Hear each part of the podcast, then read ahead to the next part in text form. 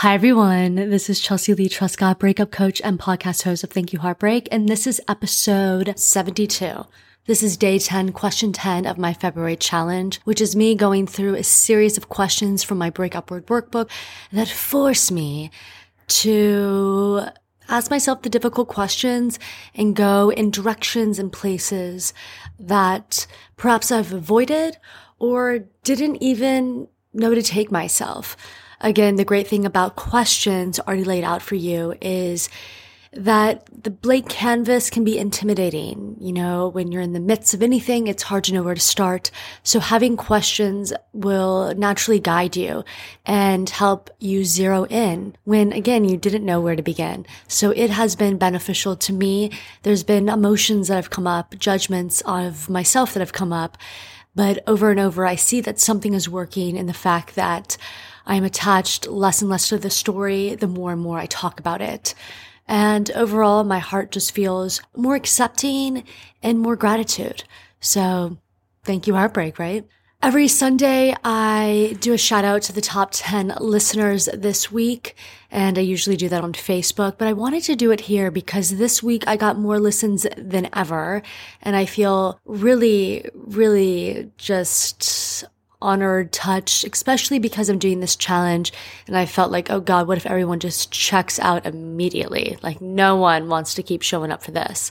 So I thank you so much for continuing to listen to Thank You Heartbreak, even though this month has brought something new to the podcast itself. So the top 10 listeners from this week that I want to give an extra special thanks to is number one, Chicago, two, Brooklyn, three, Los Angeles, four, Chattanooga, Tennessee, five, New York City. I remember when New York wasn't even making the top 10 list. So thank you, New York. You've been showing up over and over again. I'm doing something a little bit better. The sixth one, I don't even know if I can pronounce Ilminster, United Kingdom. It's always interesting to see where in the world people are listening.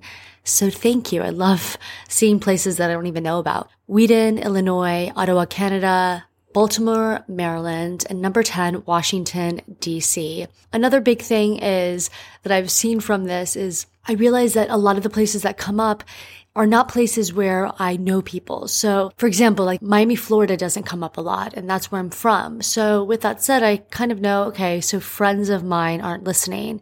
And I remember telling someone this and they're like, that's terrible. I'm like, no, it's actually a great thing because I know that the podcast is reaching people that aren't my friends. It's so touching to see friends show up and cheer for me. I mean, last night, two friends showing up was big. I think that I'm always actually shocked. It's something that I've stopped expecting. So it really touches me when I see friends showing up and tuning in and all of that, that are paying attention, that not just know what I do, but are actually listening and absorbing it. But beyond that, you know, seeing that it's places where I don't know people is even bigger because it means that Thank You Heartbreak on its own is spreading and speaking for itself. Let's get into day 10. The date is February 10th, 2019. Today I want to feel relaxed. I wonder if I've used that word before.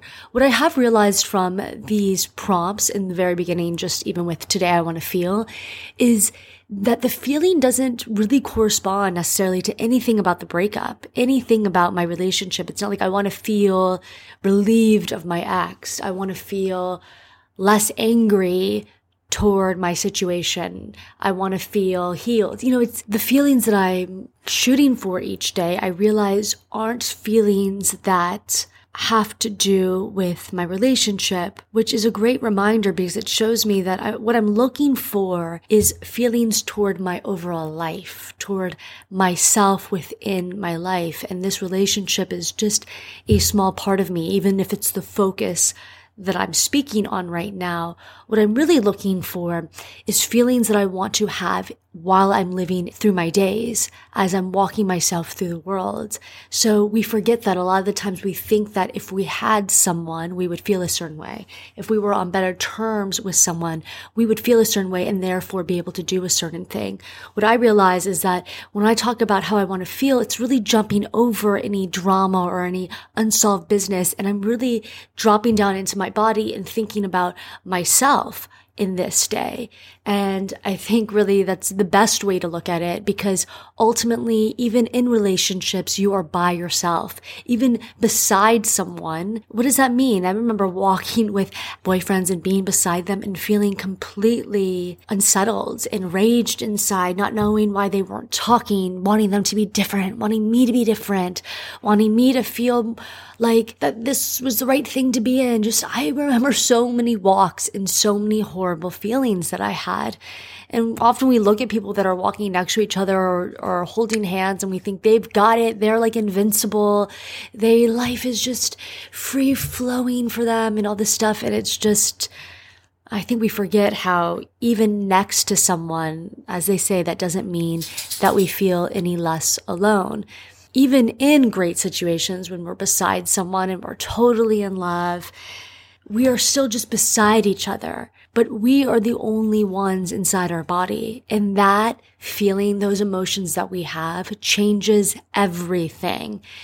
I refer back to when I first lived in New York City. I was living in an apartment building that was like overlooking this bar. And I would hear all these people every night flirting and bantering. And I just remember like people exchanging numbers and I hated them. Like I legit hated the sound of them. And it was because I didn't feel like I could go there. I felt like I was on the other side of the wall, looking down on the world, literally looking down on them, and that I wanted to be included.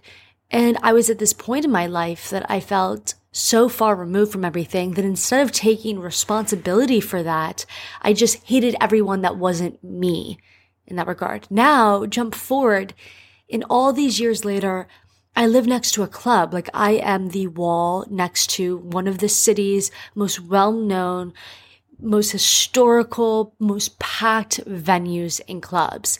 And I had to sign my lease knowing that. Well, what's also interesting is that I knew how I was before New York having to be next to or like even be near a bar, but a club. And when I first moved back to New York City, I was just as socially removed as I was back then. And yet I wanted the apartment. And I knew with that that I had to accept what I was next to and everything changed. I mean, I remember hearing people all the time, whether it was just people so stoked about going to this club or fighting and in arguments. And I used to just be happy for people that they were standing in this long ass line and waiting to go in. And I was happy for people. Like I found it amusing it wasn't like environments have changed. It was almost like I was in the same environment. In fact, one that was just closer to the noise. But I myself had internally shifted. I had changed my relationship with myself and my relationship with my world. I didn't hate these people because I knew that if I wanted to, I could stand in that line and join them. I didn't hate these people for being loud and excited about something because there were things that I could be loud and excited about. And if I wasn't, I knew that that was on me. That was for me to recover. And so just a little short segue about feelings, how the feelings that you have inside of your body change everything. Another little short little thing is that I remember feeling like when I was living in LA, no one approached me. No one approached me ever. I was unapproachable. It took me a second to realize like that is why I was unapproachable. Then when I got out of my relationship, I moved back to New York City, or wasn't even, I hadn't even moved back yet. I was just looking at apartments, seeing if I wanted to come into uh, the school to go into this certain program. I was interviewing there, and I remember going to like this hookah bar, and it was the middle of the day, and I sat down somewhere. This guy came up, asked to sit down next to me, and about 15 minutes into talking to me, he asked if he could kiss me. This wasn't the first time since then, and it showed me how much my energy had changed. So many things like that started to happen, not just like kisses, broad daylight with random strangers, but it was showed me like my energy changed. I suddenly seemed to open to people. It's not that it was like LA versus New York, it was me inside of those cities. Day 10's question is It's long been believed that breakups bring out the worst in us. What are the worst aspects of yourself that have been triggered or you worry will be triggered because of this breakup? What side of yourself do you not like others to witness? hmm, what are the worst aspects of myself that have been triggered or I worry will be triggered because of this breakup? So I always say the only thing worse than a breakup is anticipating your breakup. So I think that worrying about what will be triggered is where so much of the overwhelm comes in. So, I mean, it could be this fear of being alone. I think that's the biggest thing that there's just going to be like this crazy amount of loneliness. It's a question that I've been getting a lot this week, actually. People assuming that I feel lonely, that I must feel lonely because I'm single. And it's so interesting hearing that question and that assumption. And I swear to God, I've gotten it so much this week. it's just an a natural assumption and people asking how I work through that. It's shocking to me because I don't feel lonely. And I'm not saying this from this position of I'm never a lonely person. I used to be incredibly lonely. I used to fear loneliness. I'm pretty sure most of the writing I did, the title had to do with something loneliness. And yet that seems so far removed from me. And it's simply because I know how to be with myself, as cliched as that is. I was always avoiding it. Even when I lived alone, I didn't feel like I could be with myself. And you have to be able to like your own company. You have to be able to navigate your own life, to not wait for someone to do things with. You have to be a participant in your life and stop waiting for someone to participate in it with you. Initiate your life. So a big fear and worry I had that I thought would be triggered by my breakup was that I would feel absolutely devastated, absolutely alone. I would feel dead. I'd feel like there was no prospect of a future that I would have no faith in myself. I would turn on myself. Another big thing is that I felt like um, a past breakup had shown me that when I didn't have someone, that is when my eating disorder started. And so for years, for 10 years, I thought that I had to be in relationships in order to protect me from this grisly vision of myself, this grisly version of myself. And that without a relationship, if I were to break up with someone, that I would have no self-respect and therefore would be able to turn on myself, that I needed someone to be near me and to be in love with me and just to even be able to acknowledge any changes in me in order for me not to turn on myself. And these were fears. These were things that I thought were going to happen if I was alone. The thing is, it's was never the case. I mean, that's what's so crazy. That's not to say that there wasn't self-destructive behavior that I had after my breakup. That's not to say that there wasn't uh, times of loneliness and all the emotions that I spoke about, but I think I was able to move through them so much more. I, honestly, as I talk about it, I mean, it's even hard to relate to all the fears that I had. I feel like all these fears came from not being able to have any faith in myself. I remember my sister saying that to me. I was still in this relationship of mine and I was, I just got off the phone with him and I was in tears.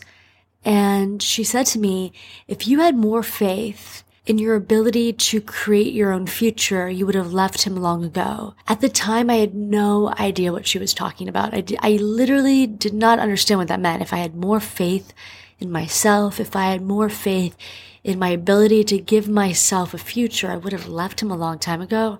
I didn't understand it. And being in this cycle of panic of trying to rework a relationship to make it right, to make it worth it, to make all those tears worth it. If I ended up with him, it's like all that labor. If something comes of it with that person, you could say, Oh, it was so worth it. I was always right about it. We just had to work through something. It's like I was so shackled in that cycle. And I didn't know who I was outside of that cycle. So I stayed in that cycle because it's the only way I began to know how to operate. But coming out of that cycle, many ways I operated just fine. I, I certainly operated far better than I did than within the relationship. So a lot of our anxieties are triggered not because of the breakup, but because of the relationship we're in. And I think that we should remember that your anxieties are not triggered by the future because you don't know what your future is really going to give you. You're making assumptions based on what you feel now and start making actions based on what you feel now. Don't just create more anxieties and more entrapment. What are the worst aspects of myself that have been triggered after a breakup? A positive that I've always in a sense had going for me is that I always looked for the meaningfulness. I always wanted to have a appreciative relationship with my past because especially as a writer, I was always using my past and putting it into work and never wanted to be that person that was shitting on everything in her life.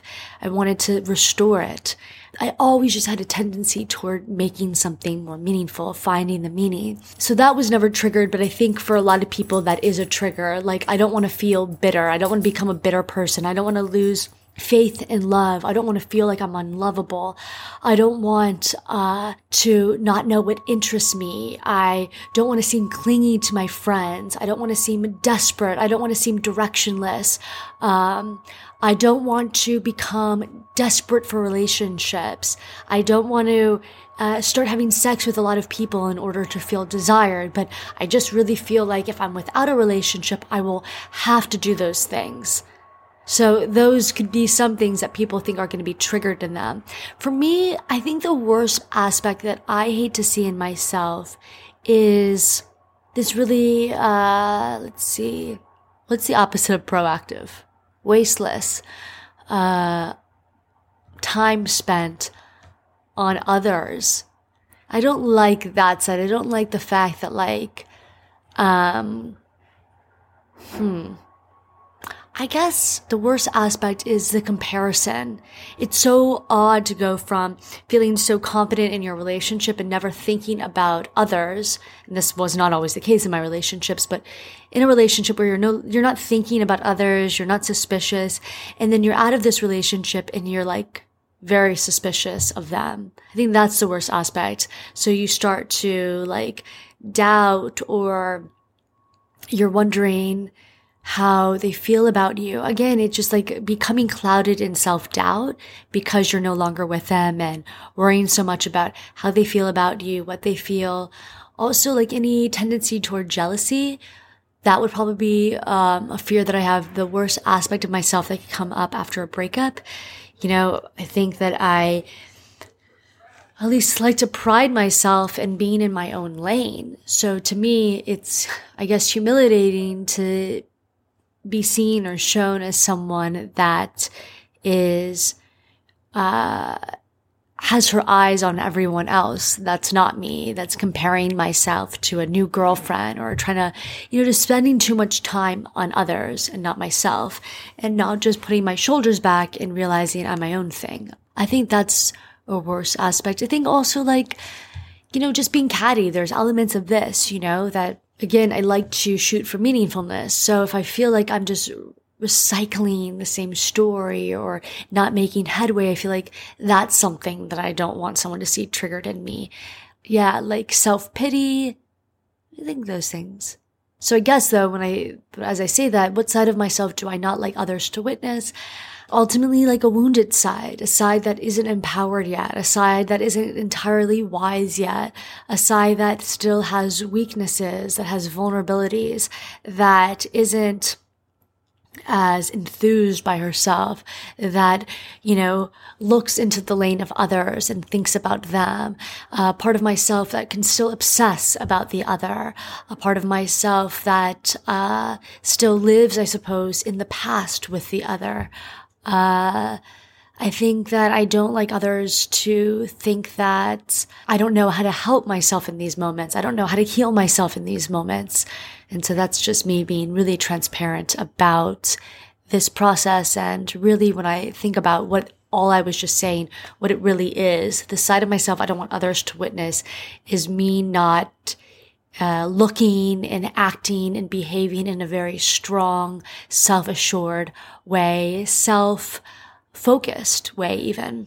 So I have a new client in 10 minutes. So I'm going to have to wrap this up and I want to wrap it up with a guest that I'm having on the podcast on Wednesday. That doesn't mean it's going to air on Wednesday, but I am recording with on Wednesday. And it's from the book Love Hurts.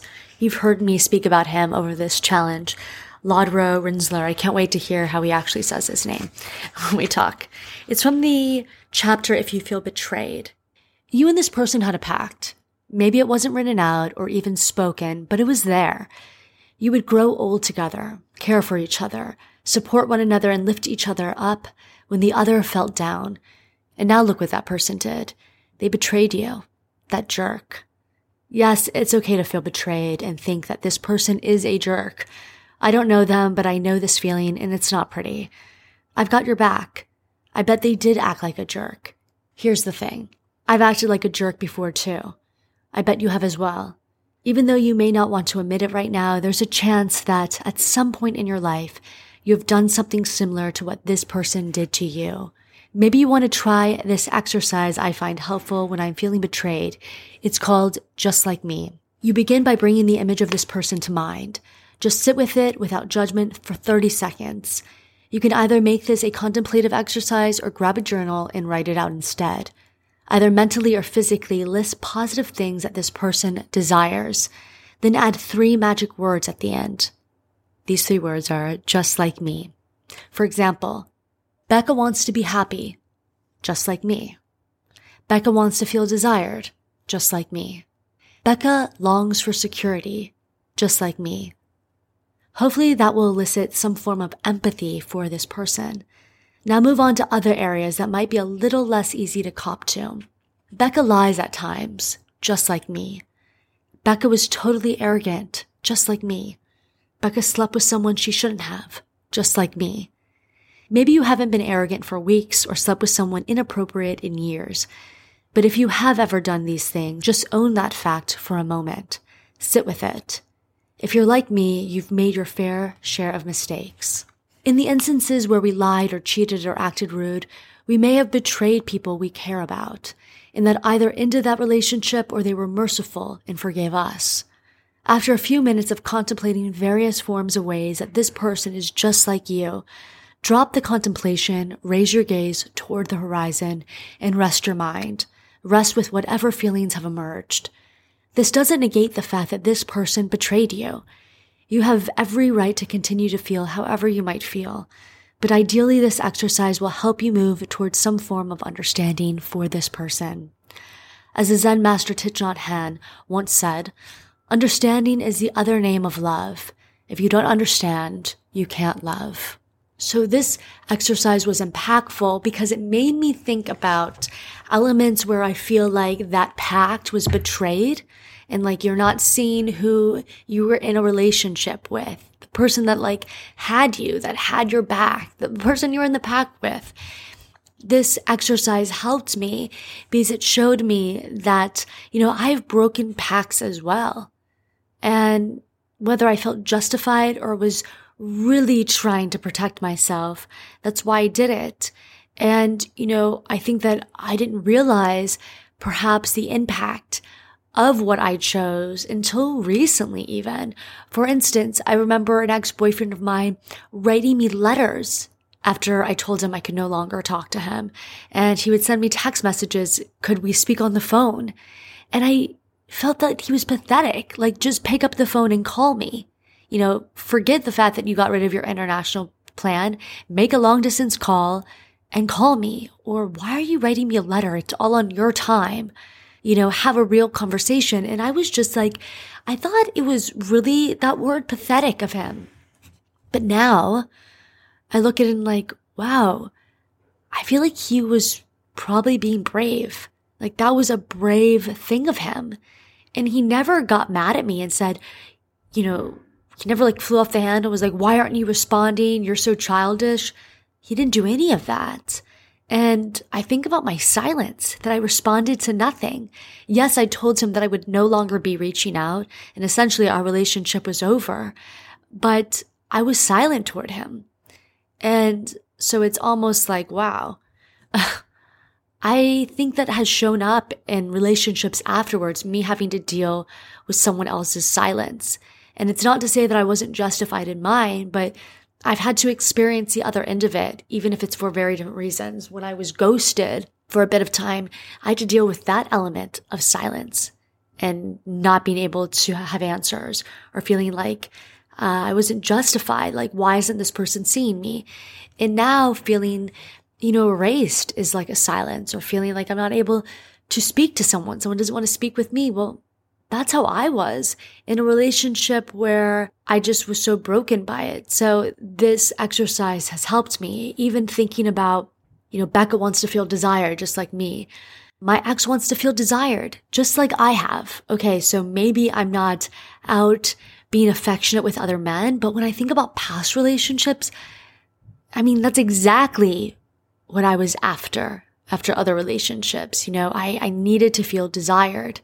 I needed a kiss at some point. Like that was a big thing for me after being with someone that I felt like didn't just kiss me anymore. And so when I think about, okay, even further, why would someone have to feel desired? Because maybe they felt overlooked or rejected. Maybe they didn't feel like enough. So this exercise has just helped me see deeper beyond like even what just desire is. Like, how could I have contributed to my ex not feeling desirable that he would want to act sooner than maybe I am to feel desired? And then I think about, you know, just because I'm not making the same decisions as him now, I've made very similar decisions in the past. And that's who I was in the past. It's the sort of relationship I was in with myself or wanted to be in with others in the past. You know, I've evolved for better or worse now. I'm in a different place now where I'm making different choices. So really, I'm judging my ex, but wouldn't I be judging a younger version of myself that made very similar decisions as he did to me? Like I made those similar decisions as he has. So this has been helpful for me to see clearly. So I hope both of these exercises uh, help you and give you something to kind of toy with and work your way through. The quote for today is from Marianne Williamson. Looking for Mr. Right leads to desperation because there is no Mr. Right. There is no Mr. Right because there is no Mr. Wrong. There is whoever is in front of us and the perfect lessons to be learned from that person. Oh, I love this quote. I'm going to say it again. Looking for Mr. Right leads to desperation because there is no Mr. Right. There is no Mr. Right because there is no Mr. Wrong. There is whoever is in front of us and the perfect lessons to be learned from that person. A quote of mine that I remember got some attention from an article I once wrote was something along the lines of, instead of looking for the next man to love, look for the next man to learn from. Thank you once again for being with me here. On Tuesday, I'm coming up with another episode. Instead of having a one hour interview that I'm putting up, I am going to put up another conversation that I had with an Uber driver. The quality is not great, working on that, but this man and his wisdom was just too valuable to pass up just because of the sound quality. So you'll be hearing from me tomorrow and then you will hear that on Tuesday.